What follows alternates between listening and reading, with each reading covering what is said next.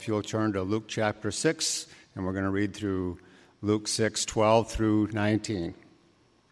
In these days he went out to the mountain to pray, and all night he continued in prayer to God. And when day came, he called his disciples and chose from them twelve, whom he named apostles Simon, whom he named Peter, and Andrew his brother, and James and John, and Philip, and Bartholomew and Matthew, and Thomas, and James, the son of Alphaeus, and Simon, who was called the Zealot, and Judas, the son of James, and Judas Iscariot, who became a traitor. And he came down with them and stood on a level place with a great crowd of his disciples and a great multitude of people from all Judea and Jerusalem and the seacoast of Tyre and Sidon who came to hear him and to be healed of their diseases, and those who were troubled with unclean spirits were cured. And all the crowd sought to touch him, for power came out from him and healed them all. Let's go before the Lord again. Jesus, as we bow our heads in prayer, I can't help but beginning by giving thanks to you because today is the 28th birthday of the day that I came to know you. And I'm so grateful to you, Jesus. And it just so happens that it falls on a Sunday, and it was a Sunday morning that I got saved early in the morning, two and two, three o'clock in the morning. I'm just so grateful to you for 28 years of grace. I'm so grateful that it's the smallest taste of an eternity of what everybody who believes in you will experience. So praise be to your name. And Lord, I remember that very morning I went back to the place where I was living and I told what you had done for me to a friend of mine named Robert.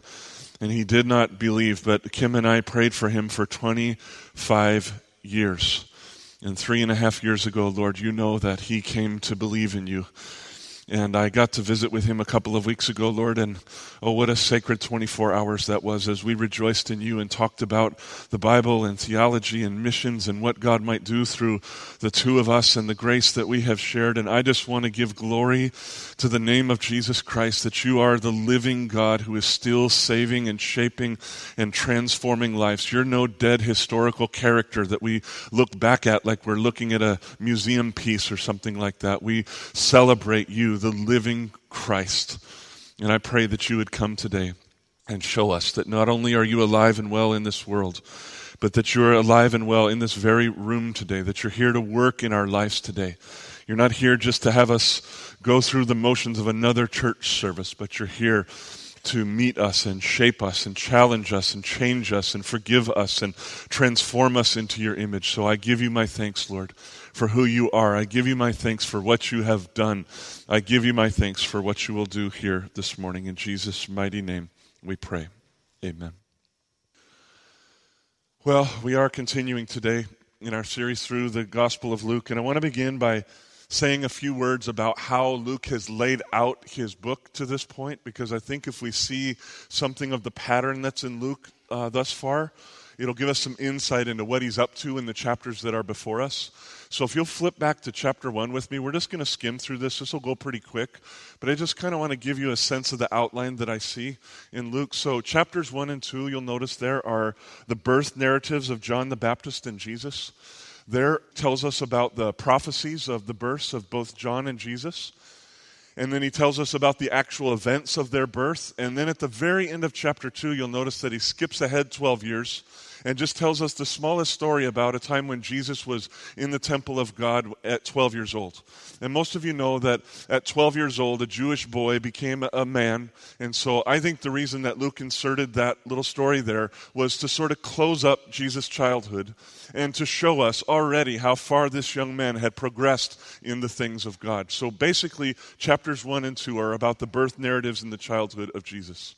Then, beginning with chapter 3, verse 1, and going through chapter 4, verse 13, the Lord, uh, Luke tells us about the preparation for Jesus' public ministry. So you'll remember that we talked there about the ministry of John the Baptist. We talked about the baptism of Jesus. We talked about the genealogy of Jesus and the temptation of Jesus. All of these things were necessary elements in his preparation for public ministry. And if those things had not occurred, if those things were not said, Jesus could not have been who he was. He could not have done what his Father sent him to do. So that season of preparation was extremely important. And then beginning in chapter 4, verse 14, and going through chapter 6, verse 11, there is what I call the, the just the early pre apostolic ministry of Jesus. And what I mean by that is that that is the, the time when Jesus was engaging in public ministry, but before he appointed the apostles. So, from the middle of chapter 4 to the middle of chapter 6, it's Jesus in the world, on the move, in the power of the Spirit, preaching the gospel, doing signs and wonders to confirm the message he was preaching, giving glory to God, and yet without the apostles at this time of his life. Chapter 6, verse 12 then tells us of a time when Jesus went up on a mountain to pray. He came back down and he appointed the apostles. And from there to the end of chapter 8 is phase one of Jesus' uh, training of the apostles. I call this boot camp because this is Jesus just teaching them directly. And then if you'll just quickly look at chapter 9, verses 1 and 2.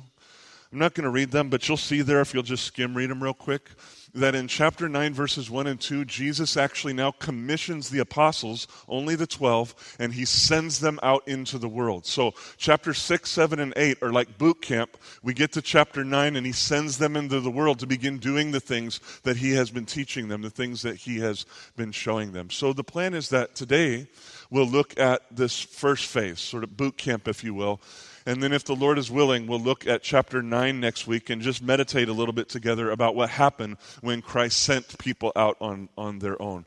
Obviously, with his spirit, but not with his, his physical presence. So, with that, let's turn back to chapter 6, verse 12. And I just want to reread for us the first two verses there, 12 and 13. Luke writes In these days, he, Jesus, went on out to the mountain to pray, and all night he continued in prayer to God.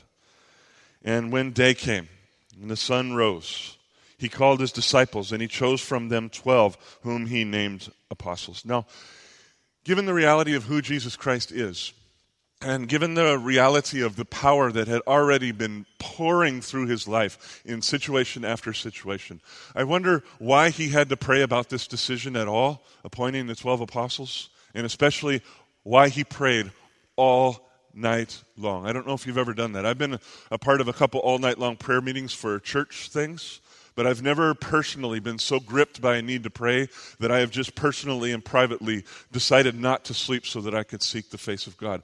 Given who Jesus is, given the fact that the Spirit was upon him, why did he need to pray like that? My answer is that Jesus was fully God, true. But Jesus was also fully a man, 100% a man. Matt, just like you told me the other day when we met, it's not like Jesus was 50% God, 50% man. It's a mystery, but he's 100% God, he's 100% man.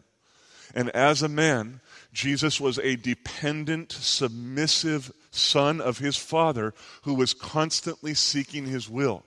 And how do we seek the will of God? But by paying attention to the Word of God and talking with the God of the Word. And so, what I see in Jesus spending all night long, what I see as I meditate and pray upon that, is I see a humble, submissive son who knows that he is absolutely dependent upon the will of his father, the wisdom of his father, the insight of his father, the power of his father, specific information from his father. He was about to make a decision that was literally going to have eternal consequences.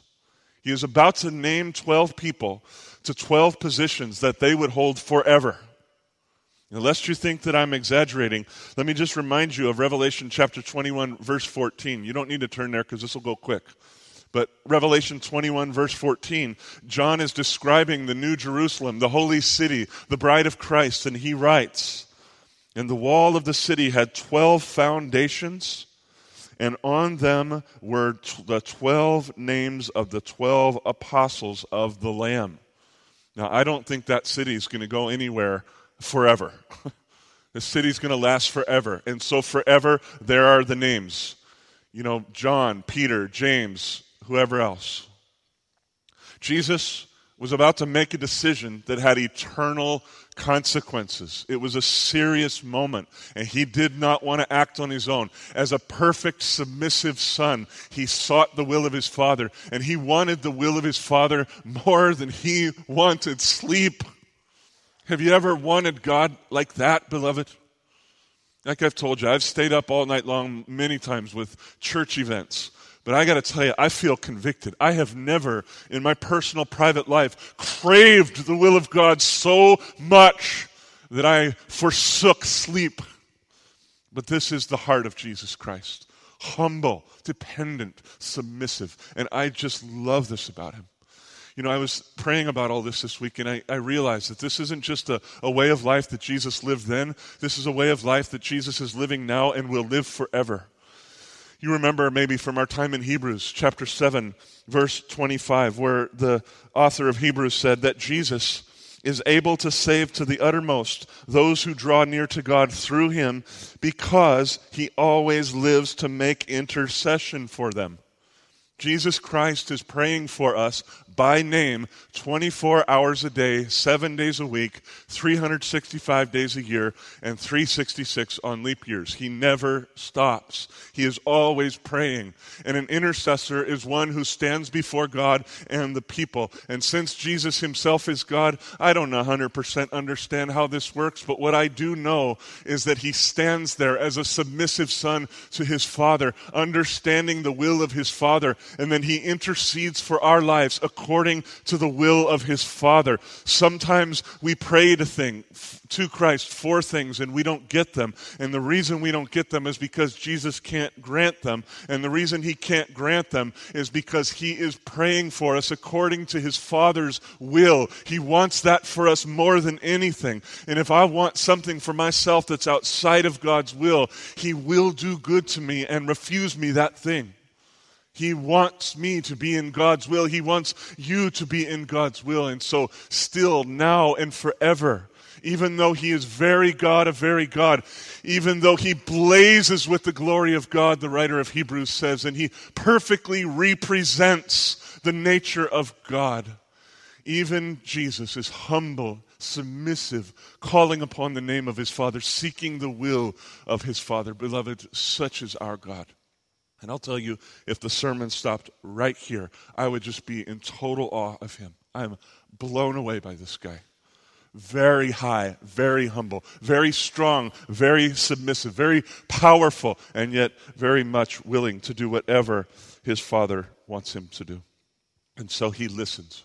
He listened to his father. And when the day broke, when the sun rose up over the horizon, he decided it was time to go down to his disciples, and he called them all to him. And I picture in my mind that there were lots of disciples there. And in their presence, in their very hearing, it says he chose the twelve, I believe, according to the will of his Father, and he called them apostles. We'll talk about that title another time, perhaps when we get to Acts. But right now, the main thing to understand is that by the will of his Father, he chose these and he appointed these to play a certain kind of role. This is a story of the submissive Christ doing the will of his Father with eternal and happy consequences. After he had done this, the Bible says that he went down to a, a, level place where he gathered with all of his disciples and with a great crowd that had come from near and far. Tyre and Sidon were Gentile regions, so people were coming from Jerusalem, from Judea, from Tyre, from Sidon, anywhere that they were. If they could get to Christ, they came to Christ. And they met him there on the plain right after he had uh, appointed the apostles. And Luke just says there at the end that they came to hear him preach. They were moved by the word of God, coming through him. They came to be healed of their diseases. They came to be uh, freed from spirits that were trapping them, that were enslaving them. And it says that power came out from Jesus and he healed them all. And that's the phrase I want to key in on here today. Power came out from him.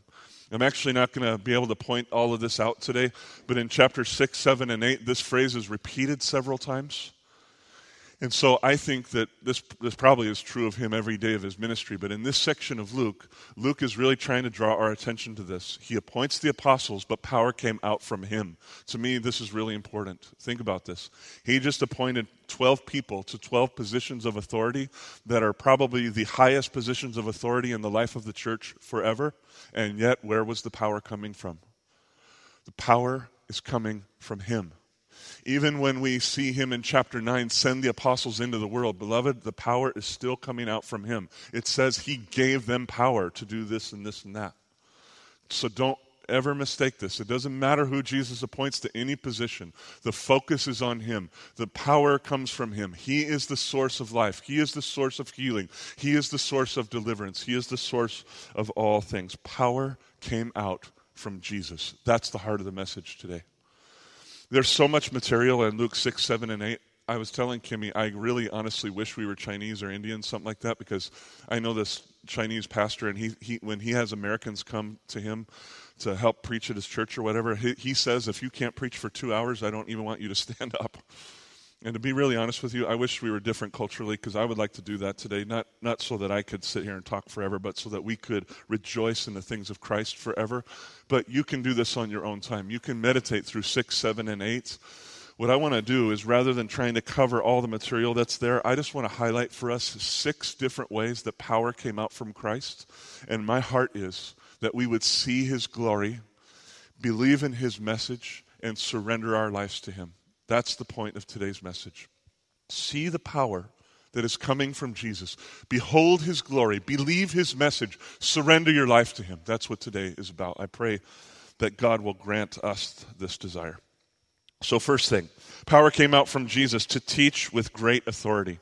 If you look there at, at, right at that as the text flows along, chapter 6, verses 20 through 49, this is Luke's version of the Sermon on the Mount. And if any of you know the Gospel of Matthew at all, you know that, that Matthew covers more material. He does the Sermon on the Mount in three chapters, uh, 5, 6, and 7. And when you compare Luke's version with Matthew's version, there are some differences. So, for instance, in Matthew, he says that Jesus said, Blessed are the poor in spirit. But Luke writes, what? If you look there in your Bibles, what's Luke write? He just says, Blessed are the poor, right? Or Matthew says, Blessed are those who hunger and thirst for righteousness.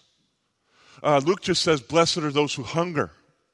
And so we could go on and on and show you lots of different examples of this, but you get the point that when you compare these two accounts, they're different in some respects. And I just want to take a few minutes and, and address the question why is that?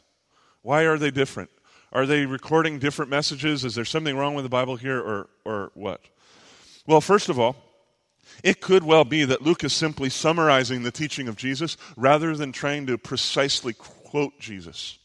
So in our culture, we have a high value on giving precise quotes. But in their day, they weren't so concerned about that. And for them, it was fine to summarize a teacher's teaching without having to get everything just word perfect.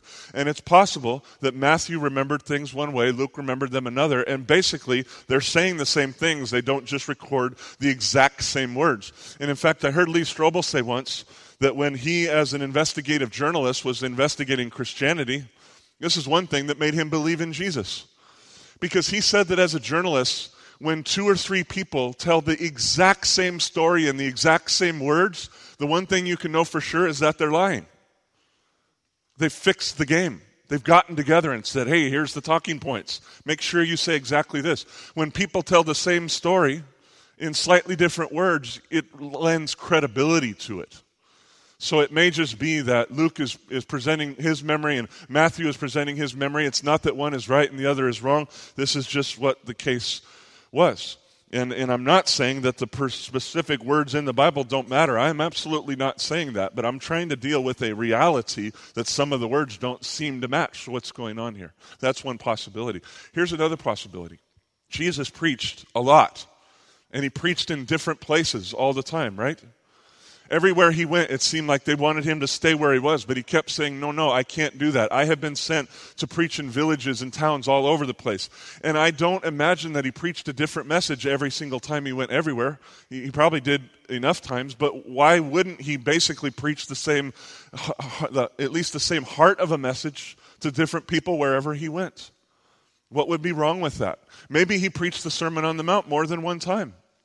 And maybe in one place he emphasized one thing, in another place he emphasized another, not because he's saying two different things, but because the context called for something different. Have you ever told the same story to two different people and you tell it differently and it's not because you're lying, it's just because there's the context is different. So it's possible that Christ himself preached certain things multiple times and put slightly different spins on things. One way or the other. What is very clear in this section of Luke and Luke at large is that he really wants to draw our attention to the fact that Jesus cares deeply about the weak, the powerless, the poor, the hungry. He really does. And so Luke wants us to know that Jesus said at times, Blessed are the poor, blessed are the hungry. And for Jesus himself, I think he wants us to know that he, as a God of justice, will set things right in the fullness of time. If you look at the end of that section with the Beatitudes, you'll see that in Luke's version, he actually includes some woes. And those woes are really about judgment. The injustices that rightly enrage us in this world, King Jesus wants us to know that when he takes his rightful place, he is going to set those things right. He's going to take utter control over the nations of the world. He will rule them with an, a rod of iron and with the sword of his mouth, and he will do justice forever. Righteousness and justice are the foundation of his throne. I really think this is the heart of the message that he really wants us to get. And another thing I see Jesus doing here is that he wants us to know that those who seek their ultimate treasure in this life, guess what? They're going to get their ultimate treasure in this life. Joel Osteen, a guy who claims to be a, a pastor and, and a representative of Jesus, wrote a book called Your Best Life Now. Well, if you want your best life now, then that's the best life you're ever going to get, beloved. Jesus said, if you put your hope in another world, you put your hope in another kingdom, to the extent that you're even willing to suffer in this time and space for the glory of God, you will inherit a much greater treasure. And so I think all of the financial themes in this part of Luke are not mainly even about finances, they are mainly about the heart toward finances. There are other parts of Luke where very wealthy people are named, and Jesus was friendly toward them, and he did not rebuke them for their wealth. So I think we know that it's a matter of the heart. Christ is pointing and saying, I'm a God of justice, and I'm a God who loves people and knows that I grant wealth to be stewarded for my glory and the good of others. And when that doesn't happen, I will pronounce justice. I think that that's what's going on here.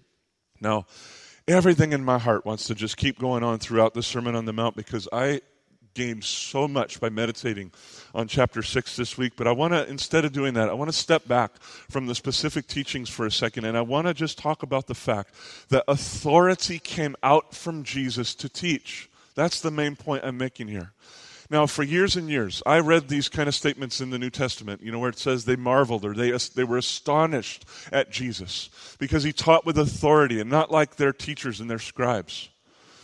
And for many years, I think I just pictured that as a matter of the kind of charisma that he taught with, the kind of, uh, of, of, of, of, of sort of personality driven authority that he had that there was something about how he said what he said that made his message so authoritative. And surely there's some truth in that. But this week, as I meditated on the specifics of what Jesus taught, I realized that there's more going on than that here. When it says that people were astonished that he taught with authority, what it means is that Jesus came into the world and declared truth that Moses never spoke, and he expected people to submit to his teaching. If you look at the end of chapter 6, the last thing the Lord said here is listen, if you listen to my teaching and do it, you're like a wise person who built your house on a rock. And if you refuse to listen to my teaching and you do not do it, you're like a fool who built your house on the sand, and the day's going to come when your house is destroyed. He is declaring truth and saying, if you don't listen to me, you are a fool. Now, who have you ever heard teach like that? If I ever get up and teach like that, please fire me immediately. Nobody except God has the right to speak like that. Jesus did not just comment on the law, he laid down the law. Jesus did not just elucidate truth, he declared truth because he has authority over truth and error. What kind of man is this? What kind of God is this? I think this is what Luke wants us to be thinking about, what he wants us to be praying about, what he wants us to be receiving. He wants us to tremble in the presence of him who can declare a truth and demand allegiance. Second thing, power came out from Jesus to heal the sick and those who had various diseases. So if you look at the beginning of chapter 7, you'll see that when Jesus finished teaching, he traveled to the city called Capernaum. He's been there before. This is up on the north side of the Sea of Galilee. And when he gets there, he hears about this man, a centurion. And, and the centurion had a servant who's, who was sick to the point of just about death. Now, a centurion was a Roman soldier who had authority over a hundred people. So you can hear the word century in the word centurion. So this is a ruling person in the Roman army, okay? And he has a servant. The servant is sick and about to die. This centurion has been very kind to the Jews in his city, and so he's heard about Jesus. He wants his servant to be healed, and so he asks the leaders of the Jews in his city to go and find Jesus and ask him to come and heal his servant. And amazingly, they do it. The leaders of the Jews are upset with Jesus, right? But when the chips are down and there's a need on the table, they go to him. So they go to where Jesus is, they tell him the story, and Jesus, moved with compassion for this Gentile man, decides to go. This very much reminds me of Elijah, who was sent to the Gentiles, and Elisha, who was sent to the Gentiles, and now Jesus, the Christ, is being sent to a Gentile, and not just a Gentile, but a Roman, and not just a Roman, but a Roman ruler absolute enemy of the Jewish state. It's almost, it's not quite this bad, but it's almost as if ISIS took over the United States and now Jesus is going to heal some ISIS leader. It's like, what are you doing? What are you thinking? Why would you do that? This is the heart of Jesus Christ. So he begins to travel to where the centurion's servant is, and it says that his disciples and a great crowd followed him. He was a magnet for people for a number of reasons. And as they're going down the road, I just imagine that the centurion is sitting there waiting on Jesus. I don't know why, but I get a picture of him sort of pacing back and forth in his living room in anticipation, and he realizes who he is. He realizes the things that he's done. He realizes that he's a Gentile. He realizes whatever it is that God puts him on his heart, and he thinks to himself, you know, I am, I am really not worthy to have this guy even come into my house. I don't know if you've ever felt like that about Jesus. He had such a depth of the sense of the holiness of Christ. It's like his name shouldn't even be named here, his presence shouldn't be felt here. But this guy had faith, and so he sends some of his friends to tell this to Jesus. They get to him and they say, Listen, Jesus, the centurion man has said, Thank you for coming, but please don't come. I'm not worthy for you to come. And here's the thing I am a man under authority. I know how massive authority works. I work for the Roman government, who is the most powerful government, not only in my day, but in the history of the world. And I know how authority and power works. And I know that you have that kind of authority. You are under the authority of God. And if all you do is speak the word, I know that my servant will be healed. Jesus is blown away by this. He says to his Jewish followers, he says, Wow, I have not even seen faith like this in Israel.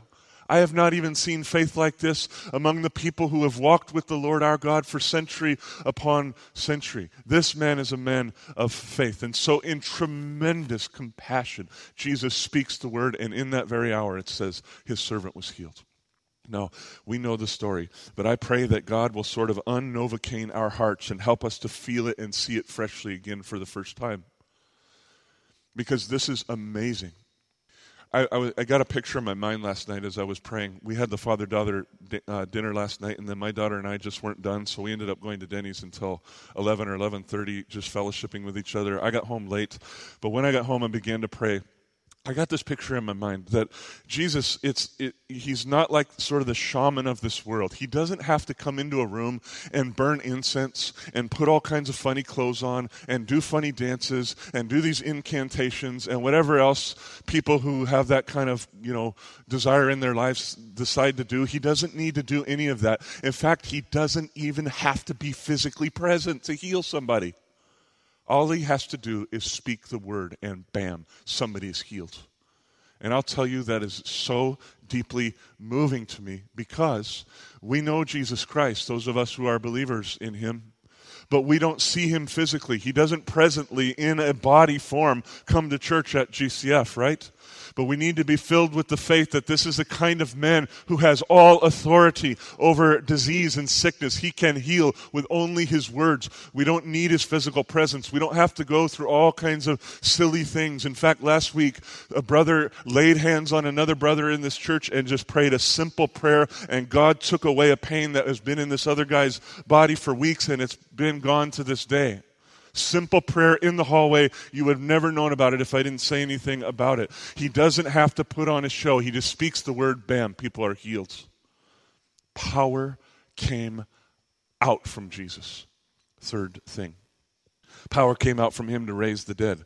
Now, somebody might say, well, if you think about that, raising the dead is really just another form of healing. But I would say that when you talk about raising the dead, it's like it really takes it to the next level, right? And this is healing in a very, very big way. So, right after this last story happened, the next thing that happened is Jesus traveled 25 miles to the south and to the west to a little city called Nain. It wasn't very far from Nazareth at all. So, he probably had been there as a child. As he walked to the city gate, there was people coming out. They were carrying a man on a plank, a sort of a platform. He was dead, and they were bringing him out to bury him. The Lord sees the mother and sees her weeping. I don't know, maybe Jesus knew the mother from his childhood. Maybe he just heard, but somehow or other he figured out that she was a widow and this was her only son, and now the son was dead. And you have to know that in their culture, the social security system for women was to be attached to a male who could provide for her.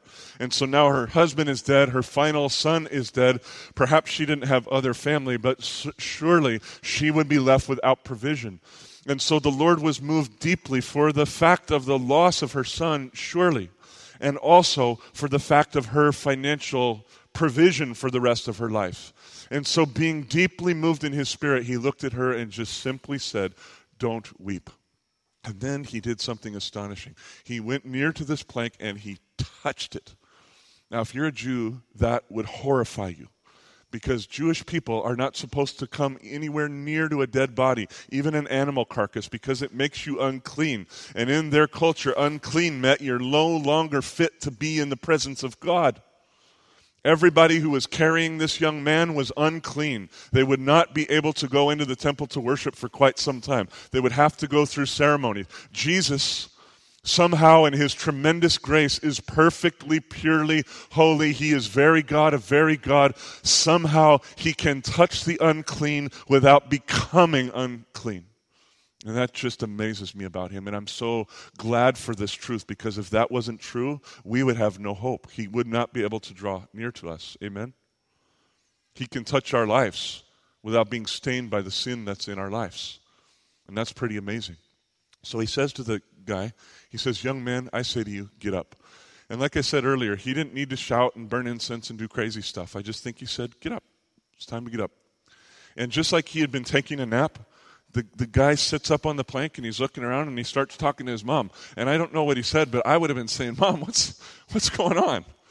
Last thing I remember, I was sitting on the couch at home and now I'm up on this plank and what's going on? I don't know what happened. But here, Jesus restores a son to his mother and a mother to her son. And it's a beautiful, beautiful scene. And it teaches us something. Christ does not just have the power to heal, he has the power over life and death. What teacher have you ever heard teach that has that kind of power? I've had the privilege, and I know some of you have too, of being in the presence of some great preachers. I remember once in Los Angeles, I went to a Promise Keepers event and I watched Chuck Swindoll preach. This is the only time I've seen him preach live. There's like 90,000 men in the Los Angeles Coliseum. And he was preaching the gospel with such force that I turned to my friend and I said, Man, I feel like I'm watching the Apostle Paul preach right now. It was so powerful. But Chuck Swindoll does not have the power of life and death. And you name your favorite preacher from our day or from history, they do not have the power of life and death. Christ walks into a room and he has the right to say, Arise, and the person will arise. He has the right to say, No, do not arise, and the person cannot arise. And to me, this demonstration of power over life and death is a metaphor that will help us understand that He has the power over spiritual life and spiritual death. He has the power to grant eternal life or withhold eternal life. He says in John chapter 10, My sheep know my voice, hear my voice, and I know them, and they follow me. I give them eternal life. I could never say something like that, beloved. He did not say, My Father gives them eternal life. That would be true, but it's also true for Jesus to say, I give them eternal life and they will never perish, and no one will snatch them out of my hand. Who is this man that such power comes out from him, that he actually has authority over life and death? I pray that you see his glory and tremble. Fourth thing, power came out from Jesus to deliver people from demons. If you'll flip over to chapter 8 starting in verse 26. I'm not going to say much about this, but just to summarize the story. Jesus now goes to a village south of the Sea of Galilee and east of the, of the river of Jordan. I've read some things this week that seem to suggest it was a Gentile city. Others say it was not a Gentile city. I don't really know. I just know that he went south and east of the Sea of Galilee, and he went to a place called uh, the, the area of the Gadarenes or something like that. There, he's confronted by this crazy man who was filled with demons and wreaking havoc in his city. Just imagine uh, i don't know if you know about that little graveyard that's down in elk river like on the way to the library and the city hall and all of that. It's actually kind of a nice spot. There's a nice place to park there and meditate. Yes sometimes your pastor meditates at a graveyard. It's a nice quiet spot. But i was just imagining this week what if there was a crazy man who lived in the graveyard, and everybody was scared to death of him. That's what it would have been like to be in this village. He was not sort of your endearing crazy guy, you know. I lived in Berkeley where there's a lot of crazy guys that were just kind of funny and nice to be around. This was this guy was not like that. He was physically dangerous and even deadly. You would not want to be around this guy. They actually chained him up time and time again and he was able to break the chains. He was the crazy guy who lived at the graveyard. It wasn't good. It was not good. Jesus, somehow, when he comes to this area, he confronts this guy and he says to the demon, Come out of him. The demon shouts back to Jesus and said, Let me see, I got the quote here, but I got to. He said, What do you have to do with me, Jesus, Son of the Most High God? Listen to what a demon is testifying about who Christ is. What do you have to do with me, Jesus, Son of the Most High God? I beg you, don't torment me. That's just amazing. I can't imagine being one of those in the crowd that was sitting there listening to the demon speak out to Jesus, confirming who he is right there in the hearing of everybody. The Lord, I think for other people's sake, not for his own sake, says to the demon, What's your name? And the demon says, My name is Legion because there's lots of us. And Matt helped me see earlier this week that a legion in the Roman world was 6,000 people. So I don't know if there's 6,000 demons, but the point is there's lots and lots of demons. And they beg him, please don't send us into the abyss. Don't send us to our eternal torment quite yet. Please, there's a herd of pigs over there that Mark tells us numbered about 2,000 pigs. And they said, please, we beg of you, let us go into the pigs. And for whatever reason, Jesus Christ granted them their requests and the demons come out of this man and they go into the herd of pigs and in their, their desire desire for death and their suicidal, maniacal kind of spirit, they drove the pigs into a lake and all of them died. Now, if that story seems strange to you and freaks you out a little bit, it's because that story is strange and it ought to freak you out a little bit. The herdsmen who were there, the people who were there, were, were alarmed. They were not astonished in the good way, they were astonished in the bad way. They actually said to Jesus, We don't know who you are, but here's what we would like Leave. Please go away. They were scared. I think I would have been flipped out at this. You ever seen a herd of pigs just run into a lake and kill themselves? This is like mass pigicide or whatever you would call it. It's a strange story in some ways. But I think what it is meant to prove to us is that Jesus Christ has the power over every demon, no matter how many they are, no matter how powerful they are, no matter how much they have enslaved a man, an entire city by their works. He walks into this situation and they acknowledge him and they tremble at him. They must. He speaks and they have to listen to him. He commands and they must obey him. They're not free. Did you notice? They weren't free to do what they wanted to do. They asked his permission for what they could do. Beloved, We should not take the, the reality of demons lightly, and we should not play around with them as though they're not frightening to us because we ought to tremble. The Bible says that even the archangel Michael would not dare to, to issue an accusation against Satan himself, but he just said, The Lord rebuke you. Even the archangel Michael did not want to play with evil spirits, but what we ought to do is rejoice in the fact that power came out from Jesus, and he has all power over evil spirits and they must do anything he tells them to do. Amen? We should tremble at him, not at them. We should seek him and let him deal with them. We should seek Him and obey His commands as to whatever He does in our lives, whatever He commands us to do as far as our relationship goes with them. And if we need to rebuke, let us rebuke. If we need to, to endure, let us endure. But let us fix our eyes on Jesus and fear Him alone. Power came out from Him, and He has all authority over the spiritual world. What teacher have you ever seen that is like that? I've never seen one. Fifth thing. This will be quick now. Jesus has the power to forgive sins. Flip back to chapter 7, verses 36 through 50. There you'll see the story of a woman who came into a dinner where the Pharisees threw a banquet for Jesus. These are the holy people. These are the folks who care so much about all the dots and tittles of their all their legalistic endeavors. And there they invite Jesus in, and for some reason, a prostitute feels the permission to just walk right into the house. And no one had washed Jesus' feet like they really should have done. And so she cries on his feet and wipes his feet with her hair and then anoints his feet with oil. There was nothing untoward going on here, beloved. She's doing what they should have done for him. She's washing his feet. She is absolutely moved to be near to Jesus because she knows her sin. She is convicted of her sin. And this Pharisee says, well, if this Jesus knew who was a real prophet, he would know who this woman was, and he would never let this woman touch her, touch him. And so the Lord says, Well, can I tell you a story? And basically, he tells a story that says, If someone is forgiven much, they love much. This woman has been forgiven much, and this is why she's doing what she's doing. This is an expression of love. And then he looks at her and says, Your sins are forgiven.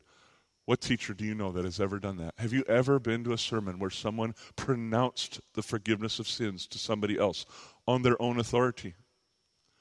I have many times when I've shared the gospel, either with a brand new believer or with someone who's struggling with a sin in their lives as a pastor, I have counseled people to look to the cross. And if I perceive genuine faith there, I feel uh, bold to comfort them that Christ has forgiven their sins. Little children, I write these things to you that you may not sin, but if you do sin, we have an advocate before the Father, Jesus Christ the righteous. And if you're putting your faith in that Jesus, I feel confidence to assure you that your sins are forgiven. But I would never, and God help me, that I would never say to somebody, I forgive your sins. Who can forgive sins but God alone? And I hope you see this is one of the reasons why they killed him. They knew he was claiming the position of God. What teacher have you ever encountered that carried himself like this? Power came out from him to declare the forgiveness of sins. And the proof is in the pudding, beloved.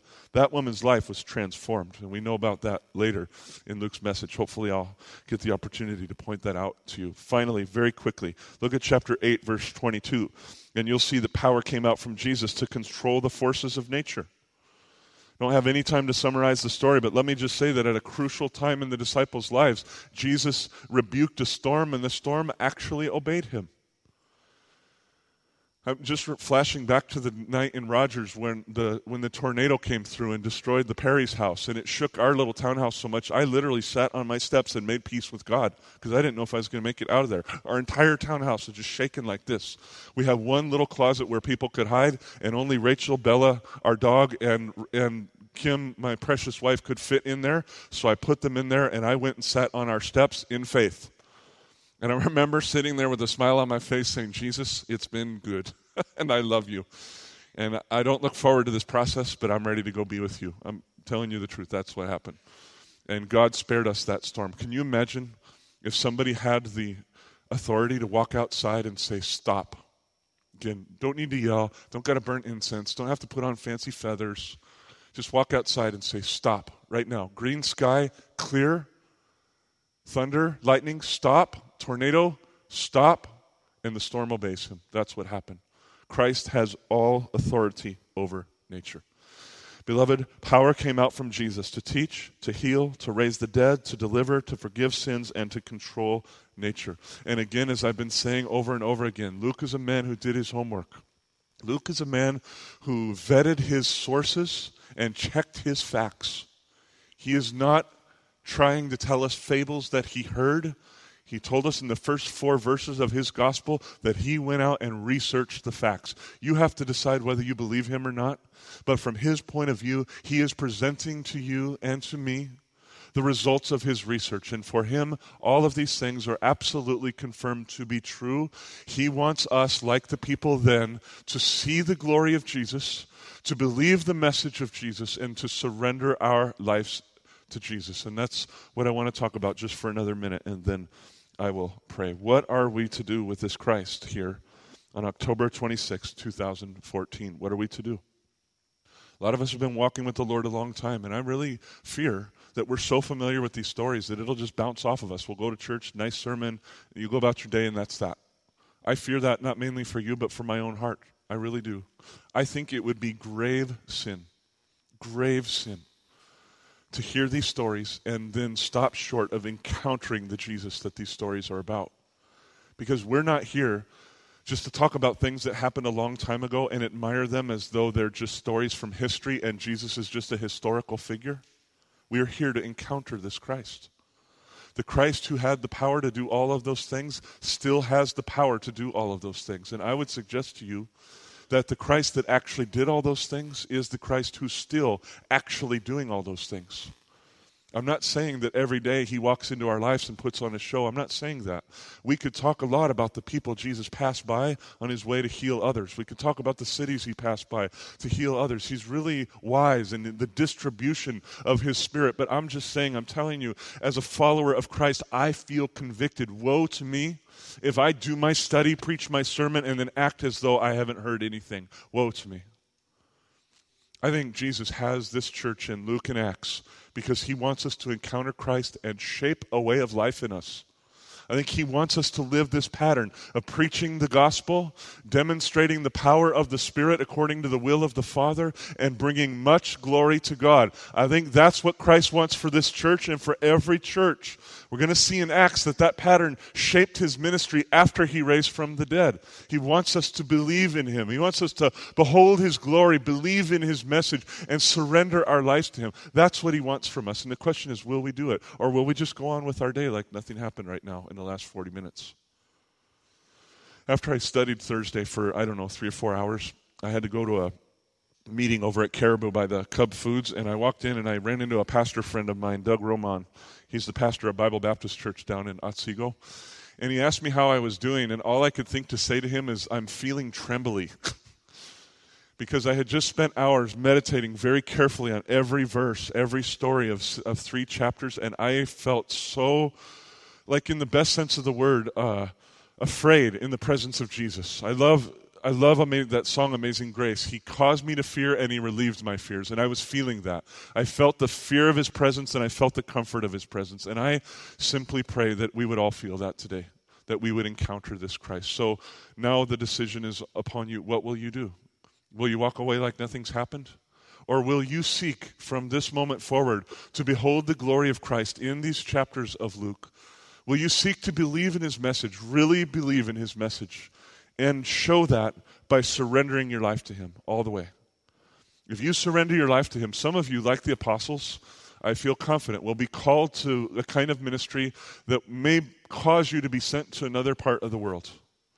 Others of us will be like the demoniac who, once we're freed, Christ said to him, You know, the guy wanted to follow Christ elsewhere, and Christ said, No, no, no, don't, I don't want you to follow me. I want you to go back home and tell everybody where you live what God has done for you. Some of us, God says, I, I've worked in your life. Now I want you to stay right where you're at for the glory of my name. So I don't know what the particulars are for each of us, but what I know is common is this. He wants us to behold his glory, believe his message, and surrender our lives. Will you do that today? Will you surrender to Christ. Let's pray now that God will help us. And I want to begin by just giving you a few moments of silence. And if God is stirring in your heart, please just in obedience surrender yourself to Him and let Him draw near to you. Lord Jesus, power is still coming out from you to teach, and I pray that you would teach powerfully by your Spirit. Power is still coming out from you to heal and deliver and even raise the dead. And I pray, Lord, that even in our midst, even in this little fellowship, even in our city, I pray that you would be pleased to heal, not for the sake of putting on a show, Lord, but for the sake of demonstrating the truthfulness of your identity and the truthfulness of your message. Lord, power is still going out from you to deliver people from demonic activity. And I pray in your mighty name that if demons are at work in our lives or in our midst as a church, if they're at work in our city, if they're wreaking havoc in other churches in our area, I pray, Lord, that you would walk into the heart of Elk River and command the demons to be gone. If you would speak the word, they would have to obey you. And so I'm asking you, Jesus, in humble faith, to fight for us, to be our king, to be our master to strike them with the sword of your mouth. Show us, Lord, that you are the living Christ. Lord, power is going out from you to forgive sins. And I pray that if any are here today who need their sins forgiven, if they've never come to know you, if they have never come to trust in you for eternal life and a complete wiping out of the record that stands against them, I pray in your mighty name that you would draw them to come to you today and say simply, Jesus, please forgive me. And I ask you, Lord, for every humble heart that will do that, I ask you to speak those words Your sins are forgiven. Lord, you even have the power over nature. And I don't know what your will is. I don't know what your ways are. I don't know what your purposes are in that effect in our day and in our time. But I pray, Lord, that if it seems right to you, that you would show us that you are still the God who makes the sun to rise and set. You're still the God who commands the clouds. You're still the God who masters the animals of the field. I pray, Lord, that you would show ourself, yourself to be who you are. And I pray that we would bow before you in awe and wonder. I pray that we would surrender our lives to you. I pray that we would give up every other love so that we might have you. And I pray that you would use us for the glory of your name and the good of other people. Jesus, I trust that you're working in our midst, and so I want to give you my thanks and praise for what you're doing. We rise now, Lord, to sing to you because you're worthy of praise. In your powerful, in your mighty, your merciful name we pray. Amen.